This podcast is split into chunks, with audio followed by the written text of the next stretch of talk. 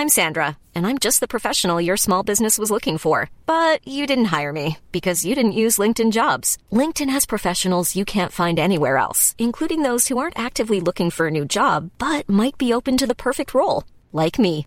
In a given month, over 70% of LinkedIn users don't visit other leading job sites. So if you're not looking on LinkedIn, you'll miss out on great candidates like Sandra. Start hiring professionals like a professional. Post your free job on linkedin.com/people today. Kia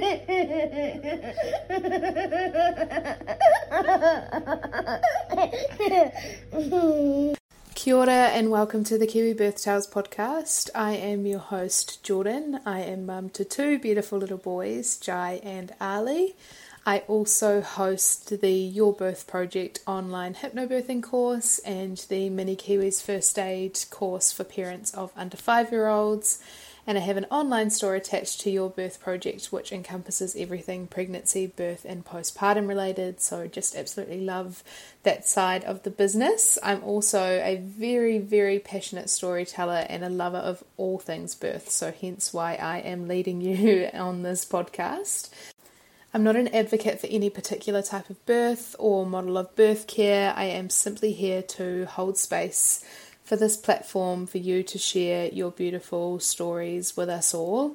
You'll hear stories of joy, of heartbreak, of love, of loss, and each family has a different experience to share. I'm trying to bring to light stories that we often only tell in the darkest of places or to our closest of friends, but really are so important for everybody to hear. So I hope that you love the podcast of these beautiful families all over Aotearoa, and I will let you jump into the podcast now. Enjoy. Today's episode of Kiwi Birth Tales is proudly brought to you by the Mini Kiwis First Aid course, and this is super topical because Hannah, who is our guest, is actually the expert in the Mini Kiwis First Aid course. So, Mini Kiwis First Aid is a course that is designed for parents with children under five. So, all your littlies around there, this is relevant for you as their parents. And the course is designed to help you provide care to any child under five in an emergency situation where you are waiting for medical care. So it might be that you're waiting for an ambulance or you are on your way to an emergency medical centre or the hospital, and this will allow you to have the information that you need to provide the care to that child or your child in an emergency. So the course is designed in a way that Hannah and I sit down and chat through the first aid information, and then I ask questions as a parent of a young child. And I'm hoping that the questions I have would also cover the questions that you have. And so we cover a huge range of topics, lots of things in there like choking, CPR, burns, uh, broken bones, all the way through to allergies, um, anaphylaxis tummy bugs, um, temperatures, ibuprofen, Pamol, all that sort of stuff. So everything that's sort of relevant to children under five is in the course, and there are quiz sections as well to make sure that you sort of feel like um, you can answer the quiz questions really easily, and we've covered all of the content that you need. And then there is also a Facebook group where you can ask questions and a Google form where you can ask um, questions sort of outside of that group if you want to. And Hannah will address it in the Facebook group as well. Hannah is an extended care paramedic, so she has all the information that we need. You don't need to worry that it's me delivering it to you, it's definitely not. And the course has some really amazing feedback from parents and grandparents and caregivers who have got what they need in terms of first aid for their kids and just feel way more confident because I know there are so many situations where I just feel like I don't know what I would be doing in that first aid situation. So I've definitely used the course a heap um, over the last little while, particularly in the last six months with having Ali. And you can rewatch all of the videos, so the whole course, as many times as you want. It's yours for the lifetime of the course existing, and it is 69 New Zealand dollars. So if you want to go and check it out, I will pop the link in the show notes. You can also go to the Kiwi Birth Tales Instagram page and click the link in the bio that will take you to an option for Mini Kiwis First Aid, and I would love to hear how you find it. In today's episode, like I said, I'm speaking with Hannah, and she takes us through her two pregnancy and birth stories, and she actually has what is called Irish twins. so, Hannah has two beautiful babies, Maddie and Oscar, and they are three, almost four, and two, almost three. And she fell pregnant pretty quickly after giving birth to Maddie. Um, she found out that she was pregnant when Maddie was 16 weeks old, and she was already seven weeks along. So pretty, pretty quick pregnancy. And she talks us through obviously both pregnancy and birth stories, as well as what it's been like to have um, children with such a close age gap. So I know you're going to love this episode. I will stop talking now and we can jump into it. Enjoy. Hi, Hannah. Thanks so much for joining me on the podcast today. Thanks, Jordan. I'm really excited to be here. Lovely to have you. Would you like to tell the listeners a little bit about you and who is in your family? Sure. So um, I am Hannah. I'm 31 um, and I live here in Kapiti with my husband Jimmy, uh, daughter Madison, who is three, she'll be four in July, uh, and our son Oscar, who is two, uh, and he'll be three in June. So Jimmy and I both work in the healthcare industry uh, at the moment and have done for a wee while.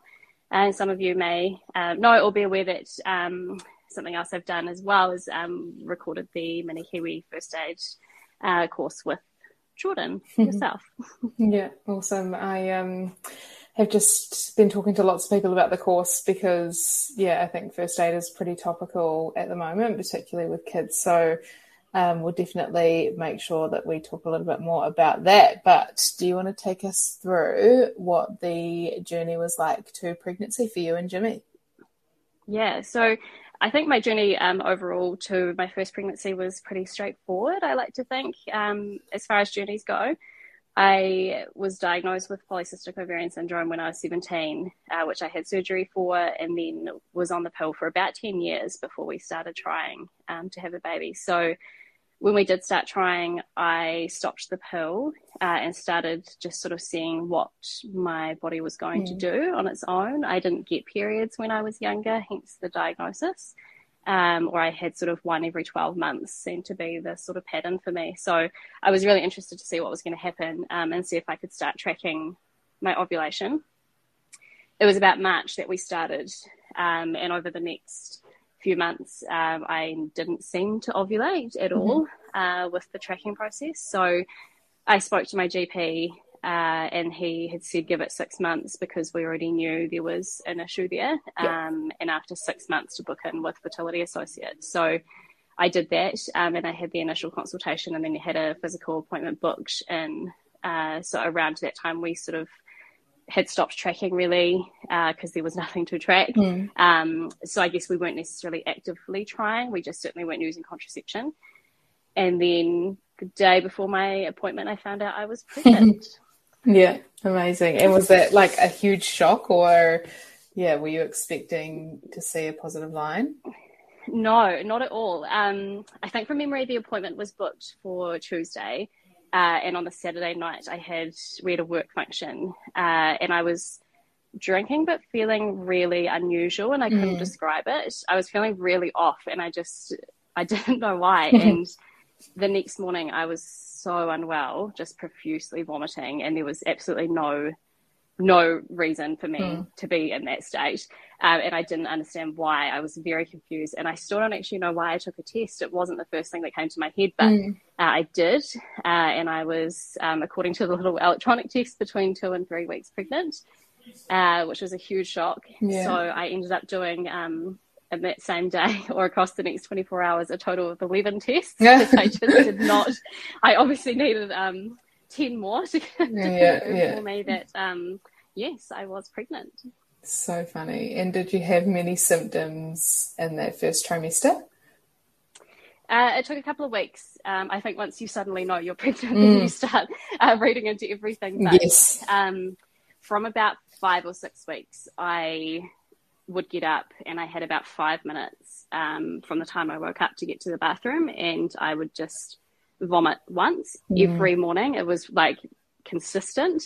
Um, no other vomiting during the day. It was just every morning up until about 26 or 28 weeks. But otherwise, no, no, I didn't really have any cravings um, or wasn't overly fatigued. And yeah, I was pretty yeah. good until yeah. um, I did, I developed SPD quite significantly in sort of early 20 ish gestation, okay. uh, which became a huge issue for me with pain. Yeah. So, do you want to just talk us through what SPD is?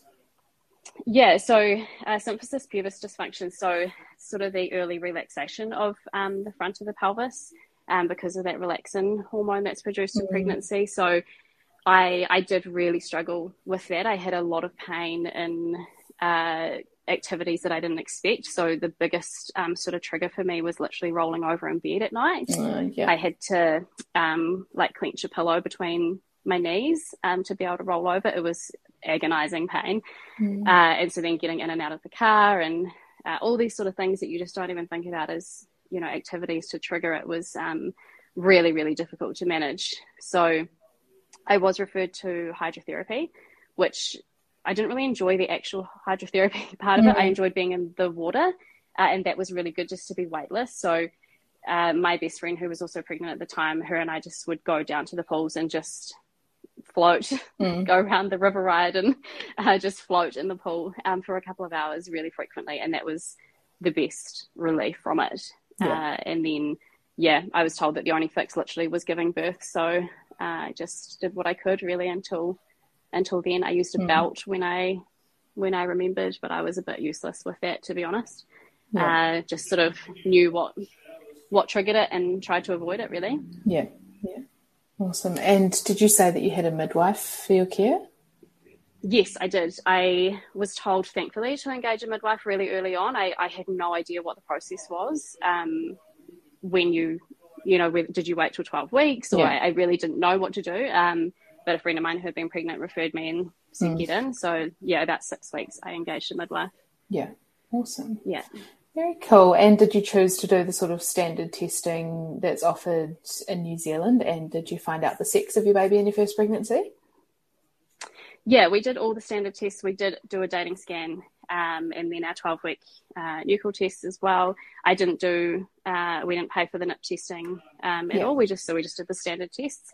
Um, we did find out the gender at 20 weeks and we were told then and there. I always thought I would want it to be a surprise until I found out I was pregnant, and then I needed to know uh, ASAP. So that was definitely a change of tune for me.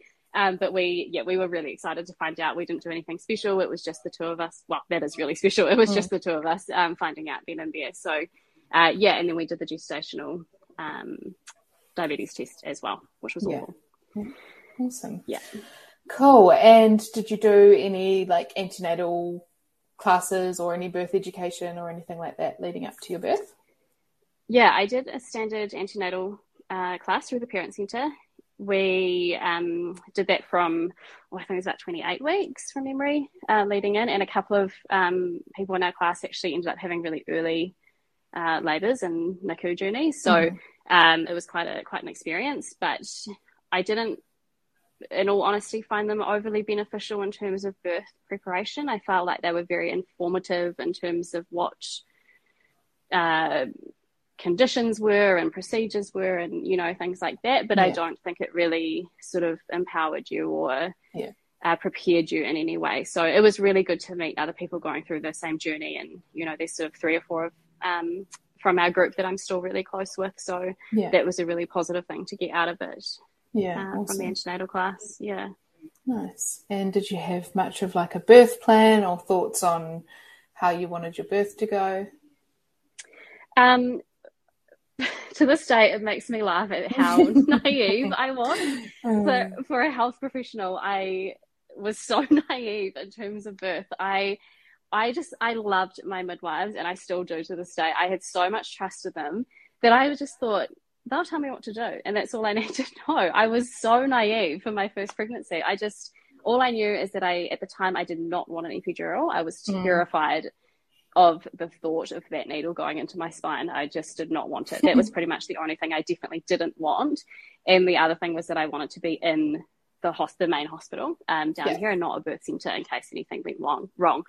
But yeah. other than that, no, I was like, just whatever happens. I didn't I had no fear about it ending up in C section. I didn't have any, you know, desire for it to be drug free or anything mm. like that. I just was like, I'll go with the flow, and my midwives will tell me, and that yeah. that was the extent of my of my birth plan, really.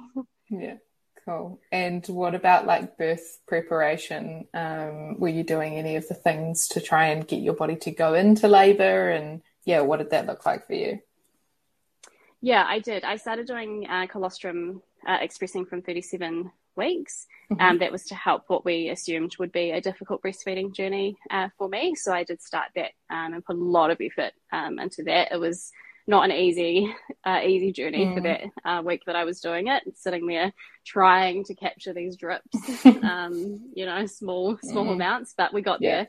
Um, and then I started drinking heaps of raspberry leaf tea, um, but that was that was all because things happened a bit quicker than than yeah. anyone ever expected. so yeah, yeah. And so, do you want to take us through your labour starting? How far along were you, and then into your labour and birth story? yeah, so we went out for dinner with uh, friends of mine who were, she was also pregnant. So we were um, having a dinner that night on the Saturday, and I felt absolutely fine.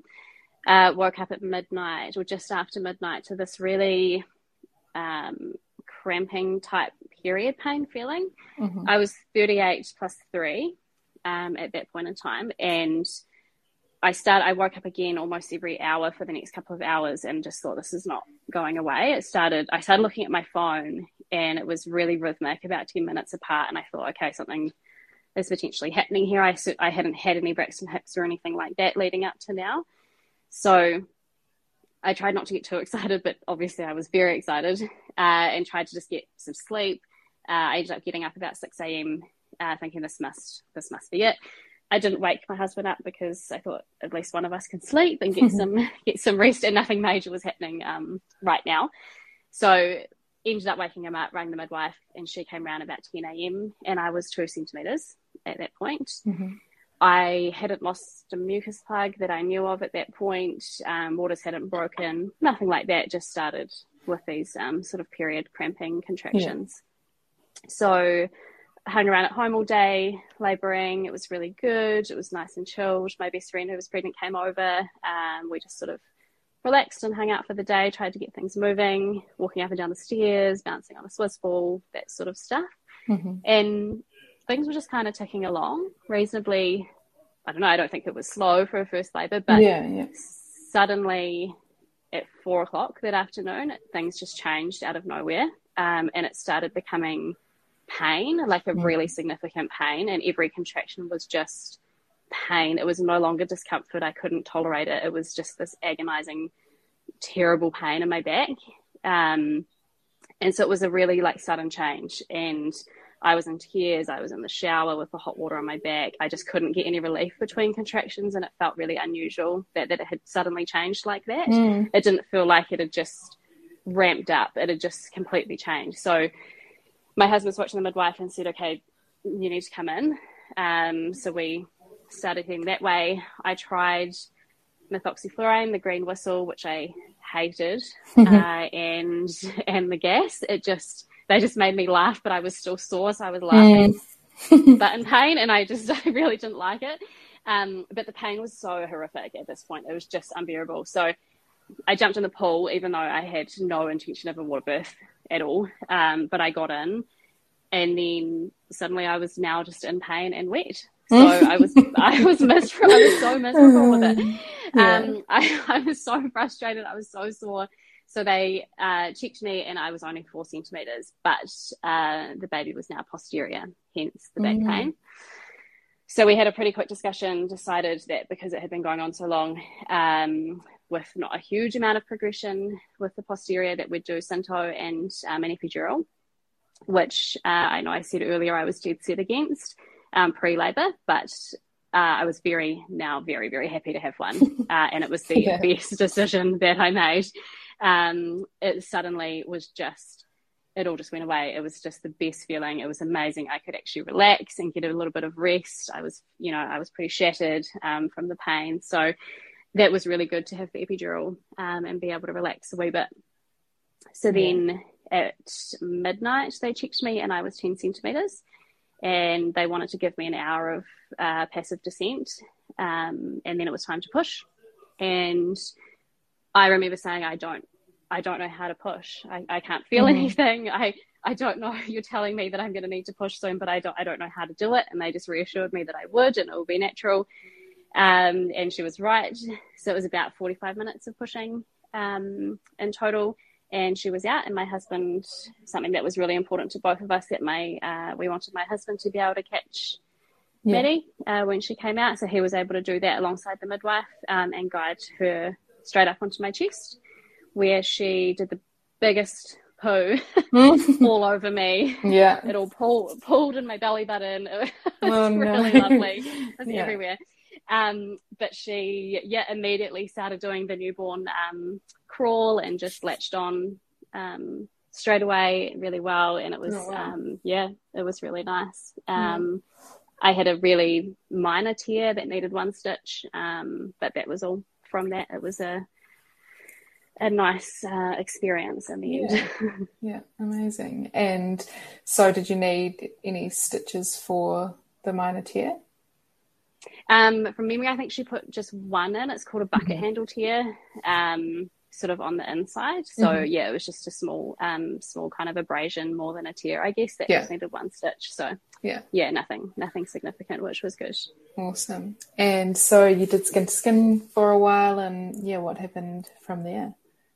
Yeah, so we yeah we did skin to skin. It was all pretty straightforward from there. I didn't have any bleeding or anything like that. So we stayed in hospital um, for the rest of the night because it was about she was born at 1.46 i think in the morning. So uh, we agreed obviously to stay and have the catheter out in the morning. So um, my husband got a bit of skin on skin time and then uh, went home ready to take me out to the postnatal u- unit in the morning.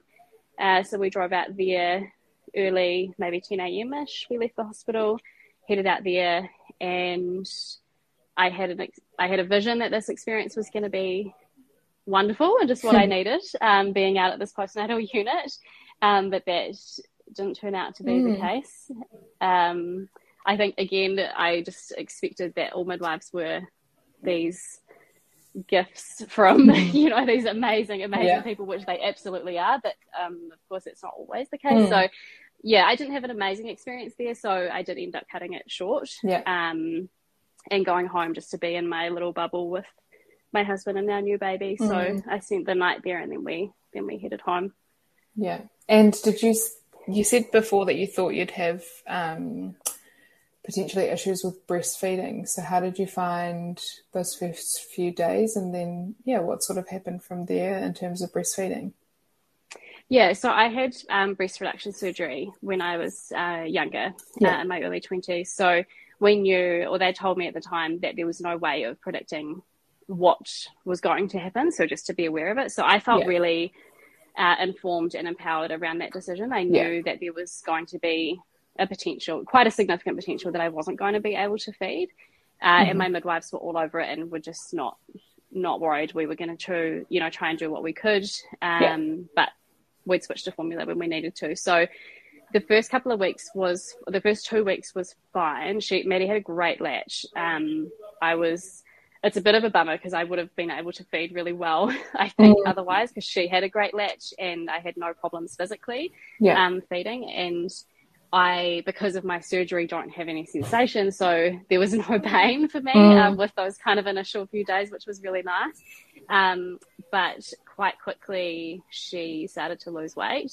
Yeah. And even though I knew like I absolutely knew and I was prepared for it when my midwife said to me, one of the two midwives said to me, We're gonna switch to formula, I just cried and cried, mm. even though I was so, so prepared for it. Um and I it just post birth hormones, I guess. Yeah, but yeah, I just yeah. was so upset.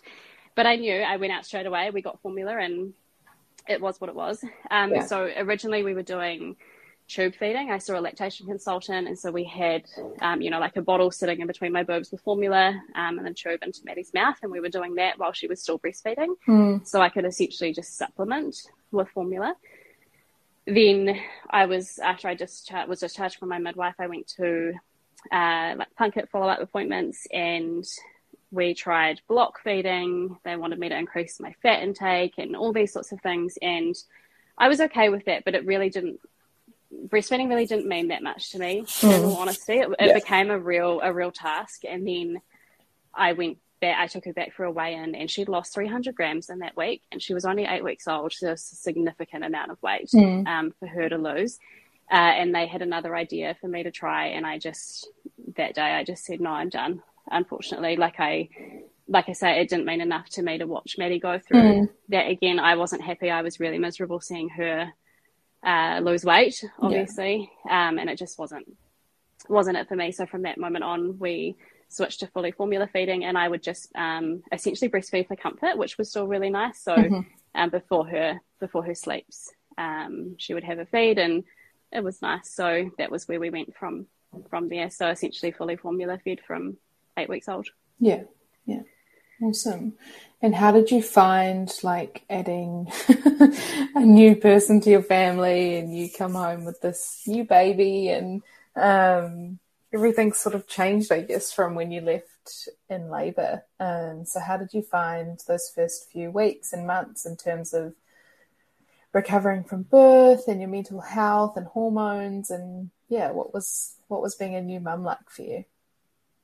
Um, it was really interesting. I specifically remember coming home and sitting down on the couch and staring at this tiny little six pound human in her bassinet on the floor asleep, going, wow, mm. it's she's she's asked, you know, she's not leaving. She's yeah. she's here now. It's yeah. really bizarre. And I know, you know, they say you can't no one can prepare you for that, but they you really can't. You just sit there and you suddenly have this new little human. Mm. But um I my husband went back to work uh, really quickly because of a new uh, a new position and we kind of just got into a routine from really early on, which was quite important for us as just sort of who we are. To that's my sort of coping mechanism. So um, I didn't find it particularly difficult, in all honesty. I didn't suffer with any um, concerns mentally after birth, and I, a lot of that I do attribute to my amazing midwives that I had, um, and just the recognition for what we needed in terms of routine. Mm. And you know, it may not be for everyone, but that was what worked for us, and it was really important that we upheld that. Yeah.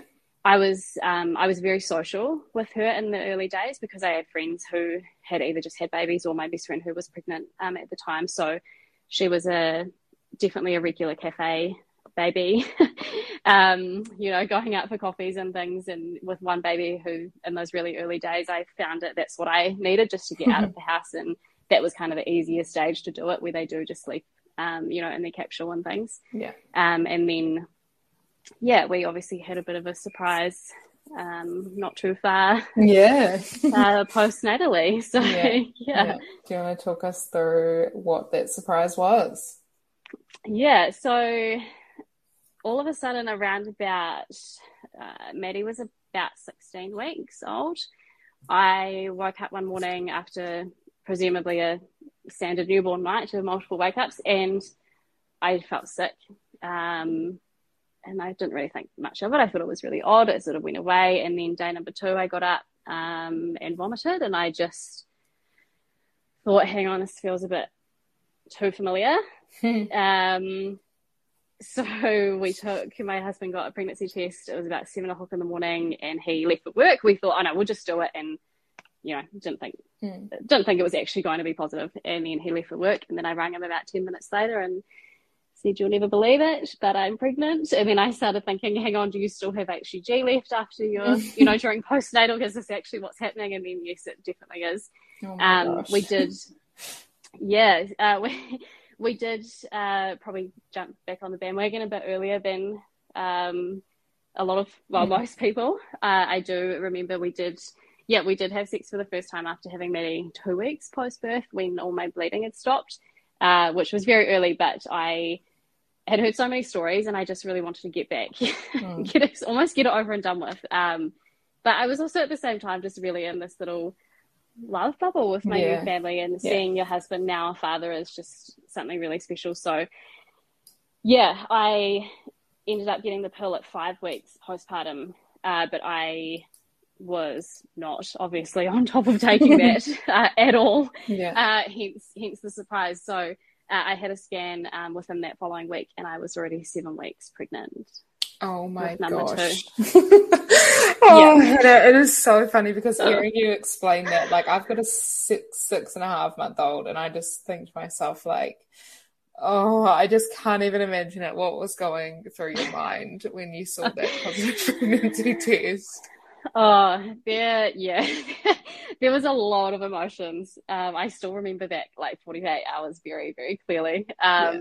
I didn't know what to do, not mm. not in terms of the pregnancy itself, but just we were having another baby. Yeah. I I still don't know what I'm doing with the first baby that we mm. have. You know, I haven't got into into the routine yet, but I just I didn't understand how it could happen, but obviously knew exactly how it could happen. Uh, and it took me a good a good week to actually let it sink in. Mm. Uh, and then I just became really excited. Yeah. I was just like, I'm already in it. This is what we're doing. They're going to be really close, obviously really close in mm. age. Mm. Let's let's go with it. And we just we were both became so excited. Um, we told the closest people to us like as soon as we knew. Mm-hmm. I think I told my parents the day of or the next day after probably after I'd stopped crying. But um it yeah, we just all we just embraced it. We were so, so excited. Um yeah. And yeah, just went went from there really. so um had yeah, had a newborn and an infant while um growing baby number two. Yeah, and how were you feeling like you're obviously still getting up with Maddie in the night, and yeah, like 16 weeks is still pretty, um, pretty newborn. so, yes, how yeah. were you feeling in terms of like, um, yeah, your pregnancy symptoms, and was it much different from your first, and what did that look like? Uh, yeah, the pregnancy itself was reasonably similar. I think um, better in some sense, but it was obviously kind of jaded from the fact that I had a newborn. So I had some morning sickness, but a lot less. Uh, the nausea more so than the vomiting, but I was exhausted, obviously having to carry around a ten month old when I was mm. eight and a half months pregnant. Um, but you just you just do what you have to do. Um, yeah. We ended up doing little things like uh, taking the side off Maddie's cot when she was quite young because I just couldn't physically mm. with my now significant bump reach over um, and put her down, but she was ready for that uh, and that was fine. Uh, but otherwise, no, I just sort of coped because I was I was already tired having a newborn, but mm. she uh, luckily started sleeping pretty well from about four or five months. Yeah. Um, but yeah, certainly a different experience. I'm Sandra, and I'm just the professional your small business was looking for. But you didn't hire me because you didn't use LinkedIn jobs. LinkedIn has professionals you can't find anywhere else, including those who aren't actively looking for a new job, but might be open to the perfect role, like me. In a given month, over 70% of LinkedIn users don't visit other leading job sites. So if you're not looking on LinkedIn, you'll miss out on great candidates like Sandra. Start hiring professionals like a professional. Post your free job on linkedin.com/people today experienced for the first time, I think I was a lot more excited about this pregnancy as I was experiencing it because I knew what was to come, and mm. um, you know, so it was a different feeling. Yeah, I did. I did have gallstones when I was um, pregnant with Oscar, so mm-hmm. that was a new horrific experience. Yeah. Um, I had about four episodes, uh, I think, in total. I had never had them pre-pregnancy, and mm. I've since found out that it's reasonably common um, in either like back to back pregnancies or just pregnancies in general with a like excessive estrogen build right. up. Yeah. Which I did not know that that was ever a thing. Mm. Um, and yeah, didn't have any pregnant, uh, didn't have any issues until well, very recently, mm. uh, post pregnancy. So uh, yeah, it was an, an, unusual thing to experience and quite miserable um, yeah. later in pregnancy. Yeah. Yeah, that does sound very Very miserable. And did you go with the yeah. same midwife or did you have a different one? Yes, I had the same midwife, uh, and I told her uh, as soon as um, I had the test, mm. and all I did was have to send her a um, Facebook message with an emoji, and she knew. She replied straight away saying, "You've been playing with fire," and I knew it was going to happen. So yeah. she was over the moon. Um, but yeah, went with the exact same midwives. Um, I previously was a team um, partnership, but one of the midwives was actually pregnant at a very similar time to me. So um, I ended up just having one sort of um, follow the whole pregnancy, mm. which was really nice to build that bond with with just one this time. Yeah, yeah, awesome, cool. And what were your thoughts around? birth this time? Like, did you want to have a different birth to how your previous had played out, or yeah, what were your thoughts there? Yeah, I did. I was so I was adamant that I needed to have this baby at 38 weeks again uh, because that's what I had with Maddie, and I thought mentally I was going to feel like I was overdue if I was going to go too too late um, after that. But I completely changed my tune. I didn't um, necessarily do anything.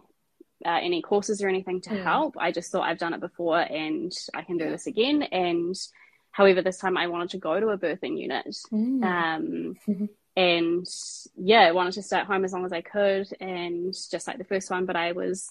It wasn't about being drug free, but I wanted to go, yeah, to a really nice environment to give birth in. And at the yeah. time, there was, um, it's unfortunately now closed, but um, a really lovely um, birthing unit here in Wellington. Um, so my midwife got access for there, and we were booked in uh, to go there. It was uh, at the time about a 45 minute minimum drive there. Mm-hmm.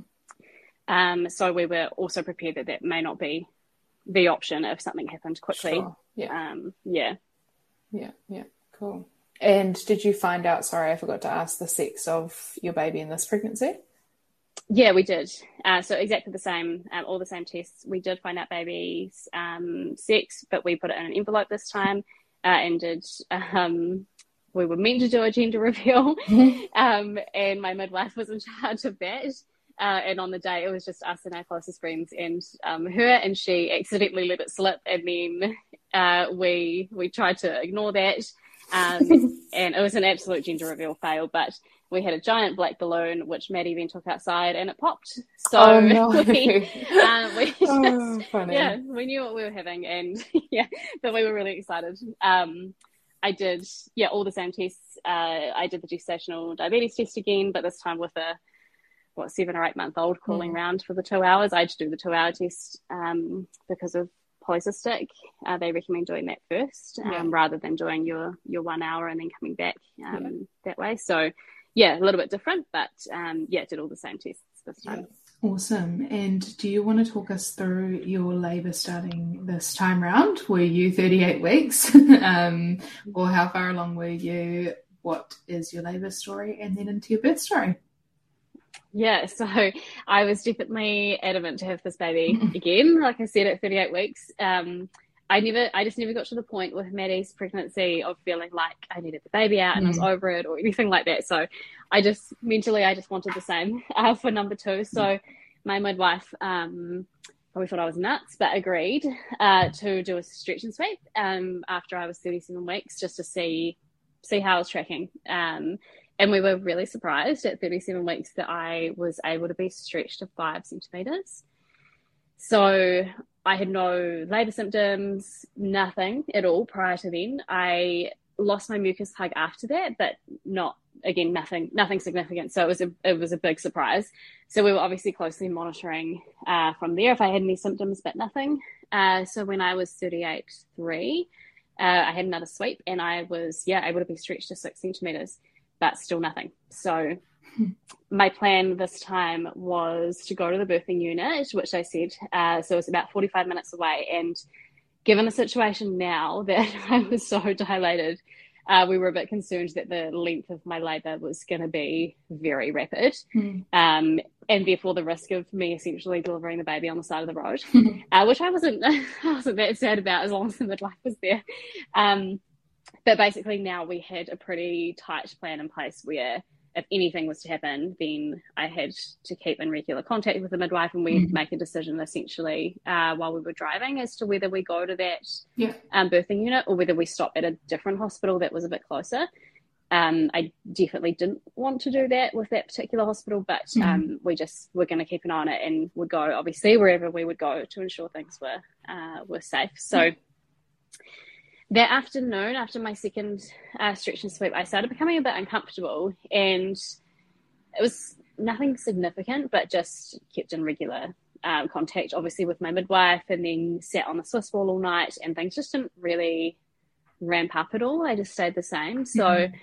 I tried to get some rest, jump into bed, but then when I would do that, it would stop completely, which was frustrating. Yes. Um, oh, no. But I, yeah, so I got some rest uh, and then my midwife woke up in a panic at 6 a.m. thinking she'd missed phone calls and oh, she went to bed fully clothed, thinking I was going to go into labour. Um, so I was quite surprised to hear yeah, from me mm. at 6 a.m. Um, but we agreed to meet at the hospital that's closer, um, just for a check to see what's going on.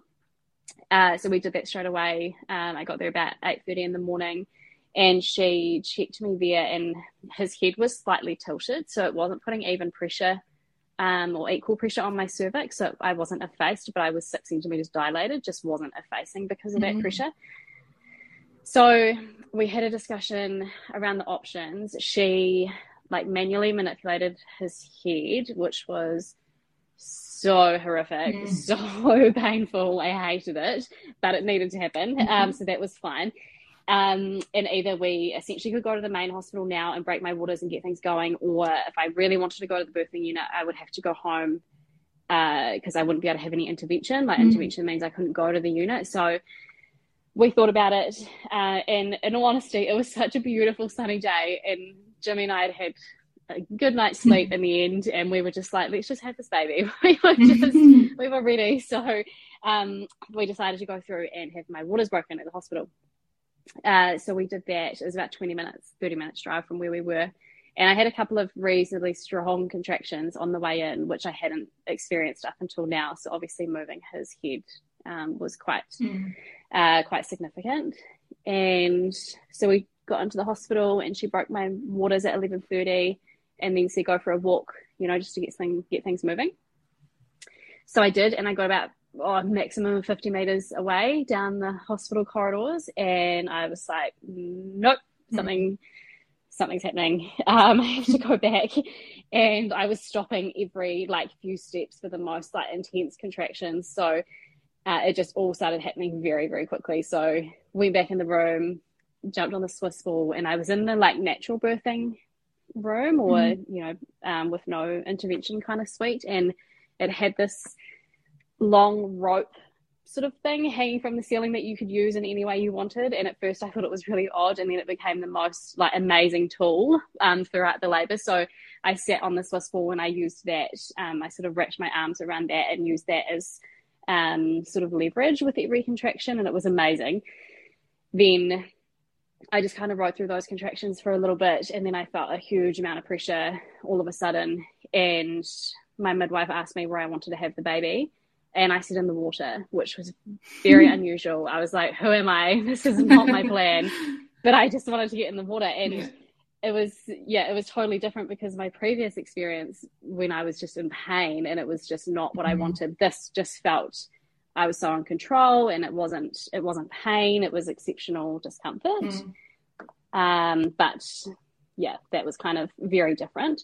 So I did get in the water and it was amazing. It was absolutely amazing. It was so nice and hot. It didn't do anything for the contractions themselves, but in between, it was mm-hmm. so soothing and being sort of weightless to an extent was just, yeah, it was perfect. So mm-hmm.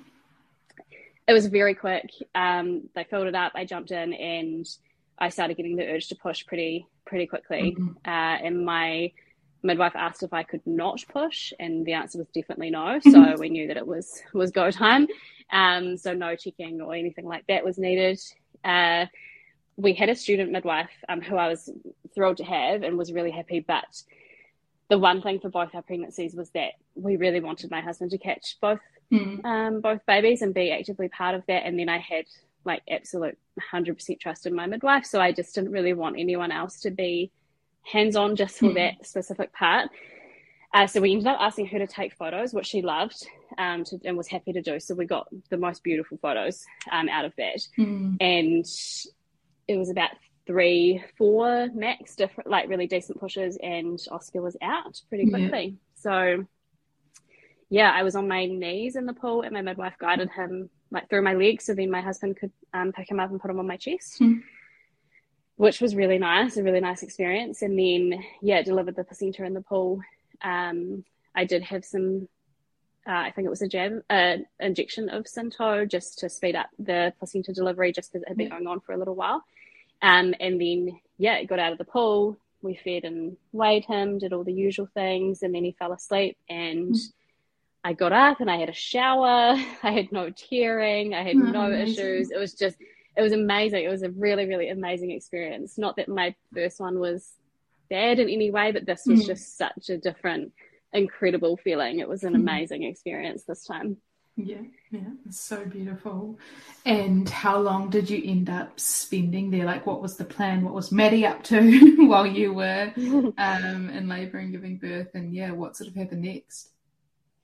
Uh, yeah, so Maddie was with my parents for that day, all anxiously awaiting the arrival. And um, so we had Oscar at twelve fifty seven um, from memory, and we headed out um, to the birthing, a different birthing unit, uh, this time postnatally, um, before it was before six o'clock mm-hmm. that night. So I was only in hospital for a couple of hours, but we were, I was just dressed and ready to go. So, um, yeah, I went out to a local sort of little birthing unit here um, and stayed there for the night, just so that I could have the night just to kind of establish feeding and, yeah. you know, um, Maddie could go home to her own bed with mm-hmm. um, with her dad and just have that time. So it was beautiful. It was such a nice experience going there for the night. Um, just something about the little kind of local experience mm-hmm. with just one midwife and, and me was really awesome. So mm-hmm. that was really beneficial just to start um, having that time to establish feeding. And he definitely didn't do like the long sleep straight after birth that mm-hmm. Maddie did. He was just like right into the cluster feeding and right, all that kind of stuff from the get go. So it was nice to have that time just us um, yeah. that night. And then uh, Jimmy brought Maddie in in the morning to meet him, which was really cute. She was only 11 months old, but um, yeah, it was it was really nice for them to meet in the morning, and then we went home as a new little family of four. Yeah, and did she like? Did she understand what was going on at that stage? Like, yeah, what was the sort of like what age was she at in terms of developmentally being able to understand that she's got a baby brother? Um, no, she, she didn't. Yeah. It was no, she was she was so little. She was only mm. eleven months, so she was obsessed with him because he was a baby, but yeah. he was um, just yeah. It's now all she's ever known, you know. So she there was certainly no explaining or sort of understanding um, what was happening. It's essentially just now all she's ever known because she was so little. Yeah. Uh, and so there was no, yeah, no jealousy or or issue at all with introducing them. She would just kind of poke his nose and mm. poke his belly, you know, just here's this little baby, but I'm also a baby. So yeah, it was nice. It was a really nice experience. We didn't have any worry um, around introducing them in that sense or how it was going to go down. And you know, I did have someone. The only, probably the only negative comment that I had was someone say to me that it was unfair um, to do that, you know, by having another baby so soon. Mm. It was unfair on Maddie, but if it was the best thing that we ever did. And mm. it mean, I, I mean, overall, I got more time at home with Maddie as well before I went back to work. So it was, yeah, certainly not. Mm-hmm. Um, not a negative experience. It's been amazing. So interesting, isn't it? Like someone else placing their their own sort of view on you in terms of what that would mean for your first child. Yeah, I mean, pregnancy and and children somehow like invites people's opinions, yeah. which is really unusual and something I'll never understand. But yeah, um, yeah I I shook that off pretty quickly. Mm-hmm. I, don't get me wrong, it did you know play yeah, in my head a little bit at the time, of course, but um, no, it was yeah certainly an amazing experience with them meeting and yeah. yeah, they were having naps at the same time mm. and you know all that sort of stuff. So yeah yeah, it was nice. Yeah, awesome. And how did you find, like, I guess the juggle in terms of um, you've now got two babies and you are still doing a lot for Maddie, obviously still being 11 months old. Um, yeah, how did you find, I guess, those first few weeks and months um, with both Oscar and Maddie at home and just trying to juggle everything and also recover from birth? And yeah, what was that like? Yeah, it was definitely different, probably not as overwhelming as the 1st mm. coming home with my first baby. To be fair, um, the fact that my birth was so uh, mm. amazing and non-eventful this time definitely helped. It meant literally day three being home, I was able to go out for a little walk around the block, and I had Oscar in a front pack and Maddie in the pram, and mm-hmm. just it was something that I could achieve and get some fresh air, and that kind of came became my uh, my one outing mm. of the day that I could manage with them both. It was definitely, you know, um, certainly not going to lie, there was certainly challenges mm. logistically with the two of them, uh, but I just had to make it work, and I I changed, I guess, my approach in some ways. Like with Maddie, I was really I didn't have a lot of information around safe co-sleeping mm. and what that looked like. So I was very, um, very much adamant that I was wasn't going to do that with Maddie. But then with Oscar, I now had, like you say, an 11 month old and, and mm. a newborn. So I had to do what would work for our family. And so we did end up co sleeping um, for a little bit, just for the first couple of weeks, uh, just because that's what we had to do to survive, yeah. really. Yeah. Um, and so, you know, just like having that information around it being safe was um, what I sort of switched to. And that was um, helped get us through, I guess, with the fatigue. We got a lot yeah. more rest for both of us. So that was really good. Um, it was definitely a lot to navigate, but they were both, you know, both in cloth nappies, both having bottles, both having naps. They'd go to bed at the same time. You're already busy, or you know, we were already busy and already kind of in that routine. It mm-hmm. wasn't. It wasn't as hard, I feel personally, adding a second one into that already busy yeah. routine then yeah, um, the, the shock of the first one, I suppose. Yeah. Um, yeah there were there were times that one specific time I remember bouncing Oscar in the hammock trying to get him to sleep and Maddie at the door and I'm just sitting there crying because mm. I don't know mm. how to navigate you know the two yeah. of them but it's all all part of it um, and you just you just do it you just do mm. what you have to do and and what works for your family really so yeah, yeah we got there yeah. yeah awesome and what about your breastfeeding journey the second time round what was that like yeah, that was quite good. I definitely felt a lot better prepared uh, this time mentally and just um, informed, I mm-hmm. guess. I I started taking domperidone from day one, um, and also started pumping really mm-hmm. quickly mm-hmm. as well, or sort of as soon as uh, my midwife suggested to start. So we set like a quite a strict three hourly feeding routine. So I was pumping, and I'd be so proud when I I remember the day I got sixty mils from pumping, and that was such a like amazing yeah. effort. Yeah. Um, but yeah, same sort of experience. After two weeks or so, he, I just wasn't keeping up with his demand, so we switched to formula. But I had no issue with that this time. I was so, um, so you know, all over it, and mm. it was mm. just what we, what we were going to do. So um, he gained weight rapidly, and he was um, a really chunky baby, um, and which was quite different to Maddie. So uh, yeah, it was a, a, very much an easier transition for me, and I didn't didn't muck around in the middle with all the yeah. sort of additional yeah. um, things. I just went straight there, and it was still a little bit, I guess, frustrating or sort of um, disempowering. I guess mm. at times when people would talk about breastfeeding, because I think as as much as like you are fine with it and you accept it for your family, it still doesn't really feel like it's quite good enough yeah. in society, even though even though we know it is. But yeah, it, it is what it is. And they, both my babies are happy and healthy and fed. And mm-hmm. we, my husband got to feed Oscar and have that bond. And yeah, yeah it was good. Yeah. yeah. So I was a lot more, a lot more informed and I think mentally prepared that time yeah. to move on. Yeah. Awesome. And what about like the parental load? I guess how do you and Jimmy manage that, and how did you manage it in the sort of earlier newborn days in terms of um, like overnights and yeah, what did that look like for you guys? Um, I think we're very lucky that we both uh, sort of agree from early on that it is a shared mm. um, thing, parenting. So um, I didn't have to do as much as you know. There were times I sat up feeding and staring at him with his useless nipples.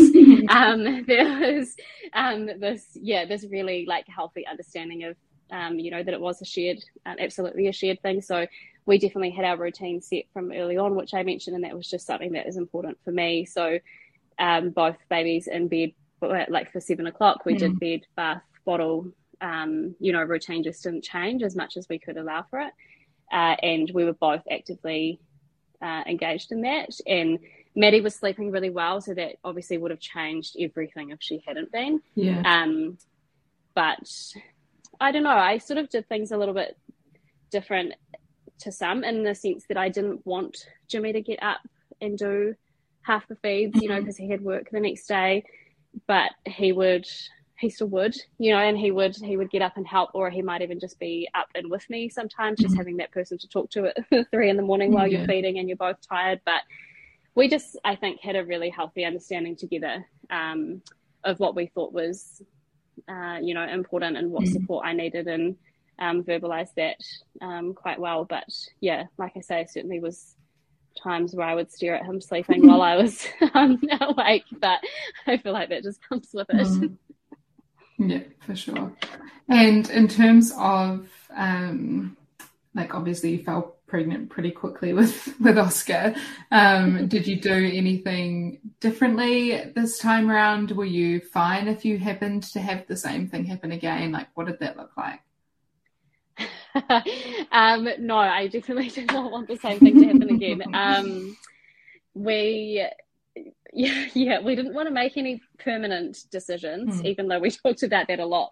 Um, but I ended up getting um, like the rods put in pretty much very quickly. Not that I planned on jumping back on that yeah. bandwagon anytime soon, anyway. But um, just we talked about how we were done, but because it was such a um, such a surprise and not um, not what we expected. Not that I know what we did want as a plan either, but uh, we just didn't want to make any sort of sudden decisions based off a uh, you know like a quick reaction yeah. to that yeah. situation. So um, yeah, we just I just got contraception sorted um, pretty early, and then. I mean, now I think if it did happen again, I'd have to have a fourth one because now I need two sets of um, two sets of Irish twins. That's but um, yeah, we were both sort of under the understanding that we would get um, get that sorted pretty quickly and not rely on me to to take a pill because that didn't go very well yeah. uh, last time. So, so yeah. Funny.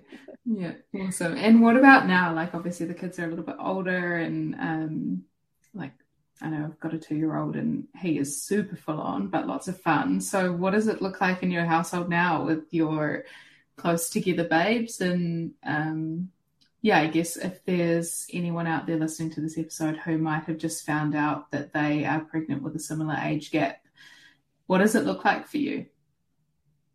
Yeah, it's a good question. I think um, it is by far not that it wasn't necessarily a decision we made, but it was by far the best thing that we could have done mm. um, doing this, and I would re- absolutely recommend it to anyone. Now, you know, Maddie's coming up four, Oscar's coming up three, and they are like the best of friends. Mm, Don't yeah. get me wrong, they fight. Yeah. they fight. Um, and that's sort of a new development. Mm-hmm. um, and it's it's different because it's, you know, I've got a boy and a girl mm. and how they do things are certainly different um, with when it comes to their fighting. But they are so close and we got to this point, I think when they when they're little, like quite, you know, sort of under two, the age gap is really evident in terms of their developmental mm-hmm. stage when one's walking and talking and the other's not and it's quite vast whereas now at almost three and almost four they can do all the same activities and mm. they just they always have a little mate to play with so they play really well together and their personalities are developing and they just we constantly just talk about how how funny it is and how happy mm. we are that they just have have a little friend and they keep each other it's not about them keeping them each other entertained so that you don't have to but it's just they've yeah, always yeah. got a friend yeah and they ride their bikes around together and um yeah we love it it's there are there are definitely difficult phases yeah but i don't think that has anything necessarily to do with the specific age gap i think that comes with any you know there's mm. different challenges of any yeah. age gap um but there were you know times for a couple of months there where oscar was a bit harder to take out because he was a bit more of a runner than Maddie, for example, and I just physically, logistically found that really hard to navigate. Mm-hmm. Um, and that, you know, that happens. There are phases where, for whatever reason, it's a little bit harder. Yeah. Uh, but now we're both running around, having conversations, and we're and we're also done. We're out of that newborn mm-hmm. phase and out of that baby phase, and yeah. you know, Oscar will be toilet trained soon, and it's just watching them, yeah, grow up together is so special. It's really, it's amazing. Yeah, they are so cute. I will definitely have to share a photo of them with each other. Such little cuties. yeah, they definitely look like twins. Yeah, they do. They definitely do. Yeah. cool. Yeah. And but is there anything else that we haven't included in your story that you want to make sure we get in there? Um, I think I just I don't know, I'm so grateful for everything, like for my entire journey. And I don't, I'm not proud of the fact that I had one drug free birth and one not. Mm. You know, I don't label my births in that way at all.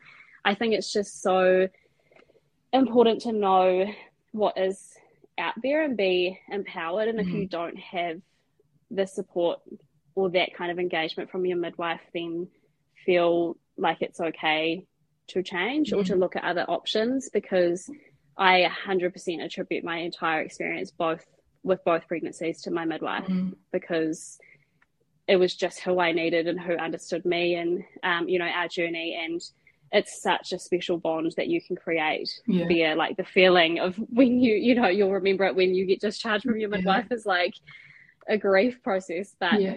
I think yeah it can be a really unknown environment and I think just you just have to do what's right for you and your family and and be okay with that yeah um yeah yeah, no, I definitely agree. That's great advice.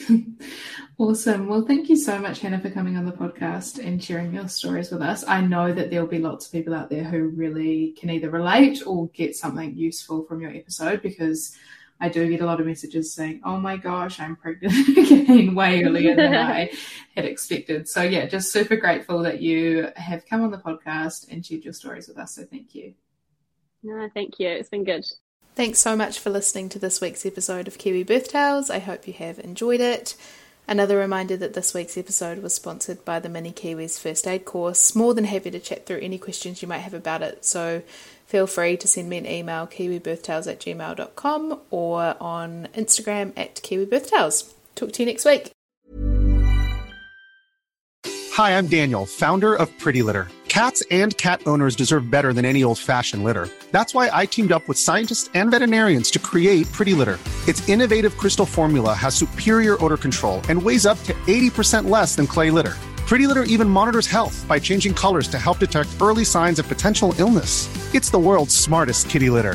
Go to prettylitter.com and use code ACAST for 20% off your first order and a free cat toy. Terms and conditions apply. See site for details.